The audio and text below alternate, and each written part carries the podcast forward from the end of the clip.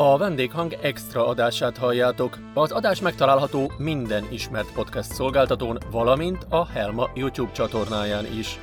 A vendéghang extrában a Helma kiadónál megjelent ingyenes hangos könyveket hallhatjátok folytatásos sorozatban.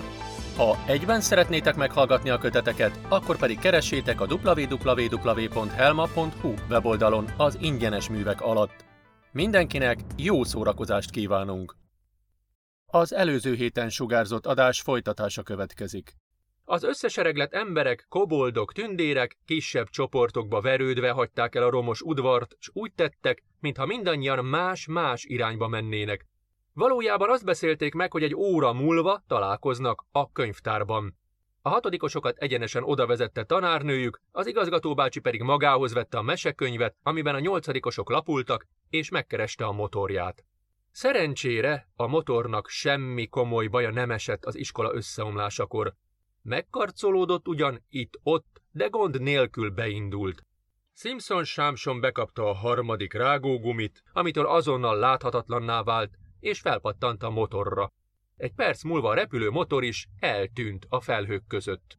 Hamarosan megtelt a könyvtár. Akik korábban az iskola romjainál tevékenykedtek, most mind ide gyűltek. Szav Anna tanárnőnél volt az iszlóbogyóbokor összes termése. Néhány anyuka azon mesterkedett, hogy a terem sarkában egy kis villany rezsón teát főzzön belőle.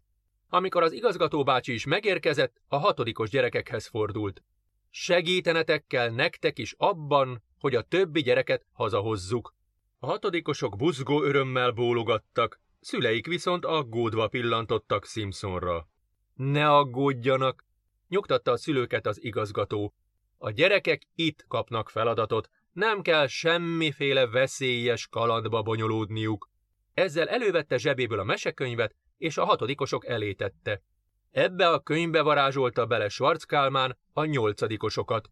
Mondta, mindegyik gyerekből egy-egy rajzfigura lett. Ha elkészül az iszló bogyótea, akkor dörzsölgessétek át jó alaposan valamennyi rajzot. Ettől vissza fognak térni közénk elkallódott kisbarátaink. Miután a hatodikosokat magára hagyta a mesekönyvvel, a felnőttekhez fordult. A motorom és nem csekély varázserőm segítségével elröppenek a holdra a hetedikesekért. Kérem, várjanak meg itt. A szülők még mukkanni se tudtak, az igazgatóbácsi már el is robogott. Többen morgolódni kezdtek, mert maguk is szívesen elmentek volna a gyerekekért, de Simpson Sámson erre esélyt sem adott nekik. Sokáig azonban nem kellett bosszankodniuk, mert az ablak alatt hamarosan újra feldübörgött a repülő motor jól ismert hangja. A következő percben pedig már az igazgató bácsit is megláthatták az ajtóban, amint egy hatalmas zsákot vonszol maga után. Ez a zsák tele van kráterkotró holdmanóval. Vigyázni kell velük, mert harapnak és csípnek a kis bestiák? Kuncogott, majd a meglepett tündérek, koboldok, emberek arcát látva hozzátette. Ők a mi hetedikeseink. Őket is vissza tudjuk varázsolni a teával? kérdezte az egyik kobold anyuka. Vissza bizony, mondta vidáman az igazgató. Csak ne itassák meg vele őket, mert attól megfulladhatnak. Akkor mit csináljunk? kérdezték többen is. Cseppentsenek egy picit, mindegyik manócska szemébe, majd alaposan csiklandozzák meg a hasukat. Adta meg a választ Simpson Sámson. Most pedig megyek az ötödikesekért. Tette hozzá, és megint olyan gyorsan elillant, hogy senki sem tudott vele menni. Időközben elkészült az iszló tea. A hatodikosok bőszen dörzsölgették a mesekönyv lapjait, a felnőttek pedig a kis harapós holdmanókkal viaskodtak. Mire az igazgató megérkezett Szibériából, mert most éppen ott járt, már néhány hetedikes és nyolcadikos diák visszanyerte eredeti alakját, és megpróbálta túlélni örömtől könnyes szemű szüleinek folytogató ölelését. Simpson Sámson kezében ezúttal egy egészen kicsi csomag volt csupán. Nem találta meg őket? kérdezték néhányan riadtan. Dehogy nem, felelt az igazgató, miközben a villanyrezsó mellett próbálta felmelegíteni a szibériai fagyban elgémberedett kezeit. Itt vannak mind. A csomagocska tartalmát óvatosan egy asztalra borította. Az asztallapon szebbnél szebb hópelyhek fehérlettek. Jaj, nem olvadnak el? kiáltott fel rémülten valaki. Nem, szerencsére nem tudnak ilyen könnyen elolvadni, felelt Simpson. Ez segített abban, hogy rájuk találjak. Velük mit kell tennünk?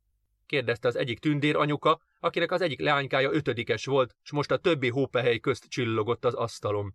Egy-egy pohárka iszlóbogyó teába kell tenni őket, és addig kavargatni a teát, amíg fel nem olvad benne a hópehely. Azok, akik éppen nem a mesekönyv rajzai dörzsölgették, vagy nem a holdmanókkal viaskodtak, rögtön gyűszűnyi pohárkákat ragadtak magukhoz, és hozzáfogtak a hópehely olvasztáshoz. Hirtelen annyi munkájuk lett, hogy már nem is bánták, ha nélkülükkel ismét útra az igazgató, hiszen senki sem volt közben tétlenségre kárhoztatva. Ezért aztán meglepődtek, amikor Simpson Sámson a segítségüket kérte. Szükségem lenne egy ügyes halászra, mondta, hogy a negyedikeseket összegyűjtsük. Az egyik tündér apuka azonnal továbbadta a kezében lévő pohárkát a hetedikesek éppen magához térő osztályfőnökének, és az igazgató elé állt. Én vállalom. Hová megyünk? Dél-Franciaországba, a Rivierára, a földközi tenger partjainál apró világító medúzákat kell keresnünk. Mehetünk, bólintott a tündér, és azonnal útnak is indultak. Mire visszaértek, már egy egész sereg diák magához tért, és ismét saját bőrében köszönthette az érkezőket. A szatyornyi halvány bíbor színű medúza hamarosan azon az asztalon landolt, ahol nemrég még a szibériai hópelyhek fehér. Az igazgató bácsi gyorsan elmondta, hogy őket meg kell itatni a teával, így nyerhetik vissza eredeti alakjukat, és már robogott is tovább a harmadikosokért. A medúzák itatása azonban nem tűnt egyszerűnek, mert az 5-6 cm-es átmérőjű félgömbszerű harangból négy vékony és igen nyúlánk szájkar csüngött alá mindegyiküknél, s ezek a karok össze-vissza kalimpáltak ahelyett, hogy nyugodtan szürcsölgették volna az iszlóbogyóteát. Az igazgató bácsi fél óra múlva egy kosárnyi, foltos szalamandrával érkezett egyenesen Görögországból. Ők a harmadikosok, No, és persze a tanítónéniük, mondta mosolyogva, amikor letette az asztalra a kosarat. A szalamandrákkal könnyű dolguk lesz, csak a farkukat kell óvatosan bedörzsölni a teával, hogy gyermekké változhassanak. A másodikosok megkereséséhez viszont megint segítséget kell kérnem. Egyszerre vagy tizen jelentkeztek a feladatra, de közülük csak egy alacsony, törékeny nőt választott ki Simpson Sámson.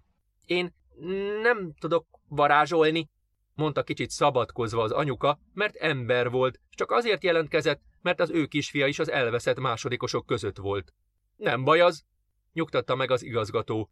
Most arra lesz szükségünk, hogy altatódalt énekeljem. Ó, azt tudok, mondta felbátorodva az asszonyka. Hová megyünk? Egy sötét vihar felhő tetejére, felelt Simpson. Az altatódallal el kell csitítanunk az odafönt tomboló vihart, hogy megleljük a cseppnyi szellőfoszlányokat, amivel a másodikosaink váltak. Újabb fél óra elteltével kiderült, hogy a törékeny anyuka valóban gyönyörűen tud altatódalt énekelni, mert egy kis dobozba összegyűjtve meghozták a szellőcskéket. Őket az iszlóbogyótea lágy permetével kellett megszórni ahhoz, hogy újra kisdiákok lehessenek. Mindenki arra számított, hogy ezután nem habozik majd az igazgató bácsi, hanem azonnal útra kell, hogy hazahozza a legkisebb gyerekeket is. Ő viszont nem mozdult, csak állt, csendesen. Az őt körülvevő csend hamarosan betöltötte az egész helyiséget. Mindenki abba hagyta azt, amivel éppen foglalatoskodott, és várakozóan az igazgatóra nézett. Végre az egyik kobold abuka törte meg a csendet kérdésével. Nem megy el az első sökért, igazgató bácsi? Nem, felelt Simpson Sámson szomorúan. Őket nem tudom hazahozni. A hír mindenkit letaglózott, nem akartak hinni neki. Kérdezgették, bíztatták, noszogatták, de az igazgató csak a fejét csóválta. Ekkor az egyik anyuka hangosan zokogni kezdett. Az ő kislánya is elsős volt. Szívbe markoló sírása futó tűzként terjedt a könyvtárban. Néhány perc múlva már mindenki a könnyeit törölgette. Simpson Sámson viszont, mintha éppen csak erre várt volna, előrántott zsebéből egy zsebkendőt, és minden sírdogálóhoz odaszaladva letörölte vele könnyeiket. Ezután elővette egy tálkát, és belecsavarta a könnyáztatta zsebkendőt. A könycseppek kicsiny tócsává gyűltek a tál aljában. Itt vannak az elsősök, kurjantotta vidáman az igazgató bácsi, magasra felemelve a tálat. Ne haragudjanak, hogy megrékattam magukat, de csak így tudtam előcsalogatni a könnyé változtatott gyermekeket.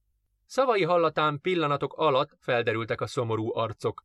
A könyvtócsát feloldották egy kis teában, majd az igazgatóbácsi egy-egy cseppet cseppentett az elegyből mindenkinek a tenyerére. A cseppecskék azonnal nőni kezdtek, mosolygós gyermekfejjé váltak, majd testük, kezük és lábuk lett.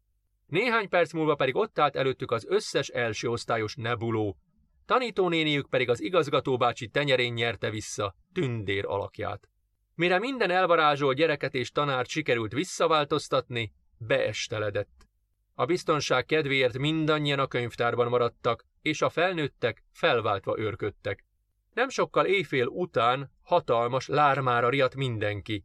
A ricsaj az iskola irányából jött. Dörrenés, durranás, csattanás, aztán csend.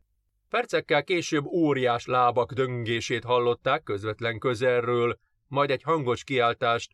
Elkaptuk! A két óriássá vált tündér érkezett vidáman.